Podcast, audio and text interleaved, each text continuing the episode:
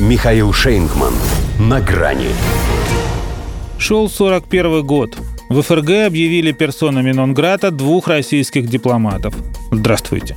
На грани. Так между делом и наступил 41 год. Пока лично для главы МИД Германии. 15 декабря отметила день рождения, но так, будто это 22 июня. В том смысле, что все догадывались, что она на такое способна. Однако надеялись, что это все-таки не случится, по крайней мере, не так скоро.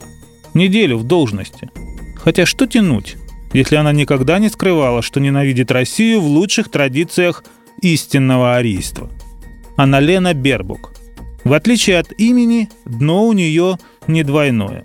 В идеологическом плане мелководье, все на поверхности – как-то в своем оппозиционном прошлом, позируя на мосту через Одер на границе с Польшей, благодарила деда, солдата вермахта, за Евросоюз, за мир и дружбу. Дед этот, похоже, сейчас не то что перевернулся, а уже вернулся в ее обличии. Почувствовал ли это высший суд в Берлине или так совпало? Но сделал он внучке эсэсовца подарок, о котором она, наверное, и не мечтала. Это же надо было так подгадать как раз на ее день рождения вынес пожизненный приговор российскому гражданину, обвиненному в ликвидации чеченского полевого командира террориста Хангашвили. Случилось это два года назад. Официальных немцев тогда очень задело, что на их территории. Им же это чудовище ничего плохого не сделало.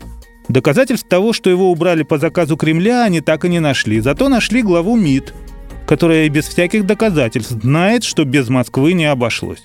Ее реакция на вердикт была молниеносной. Тут же объявила персона Минонграта двоих сотрудников российского посольства. Хотя столько же наших дипломатов именно за это они уже высылали. Сразу, еще до суда и следствия.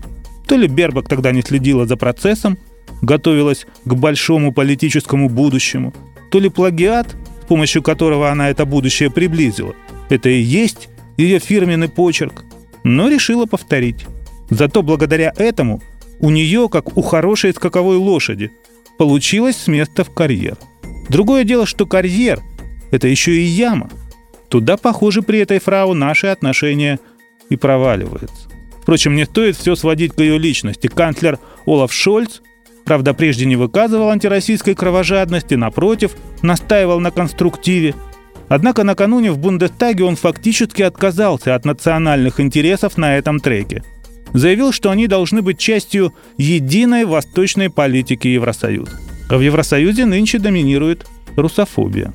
Возможно, сам Шольц за практичность свою прозванный Шольцаматом и не в восторге от такого дебюта Бербук. Но мнение свое он держит при себе. Вслух же Димаш зеленой товарки по коалиции одобрил. Вероятно, пока его вполне устраивает, что плохой полицейский – это не он. Ему бы еще определиться, а точно ли он в доме хозяин. Потому что если они с Бербак будут как две хозяйки на одной кухне, то каши с ними не сваришь. Там ведь и с газом вот-вот перебои начнутся. Вообще их правительство рассчитано на 4 года. То есть наступит еще для Анна и 45-й. Но это именно от Шольца зависит, только лишь для нее. Или они все там будут. До свидания. На грани с Михаилом Шейнгманом.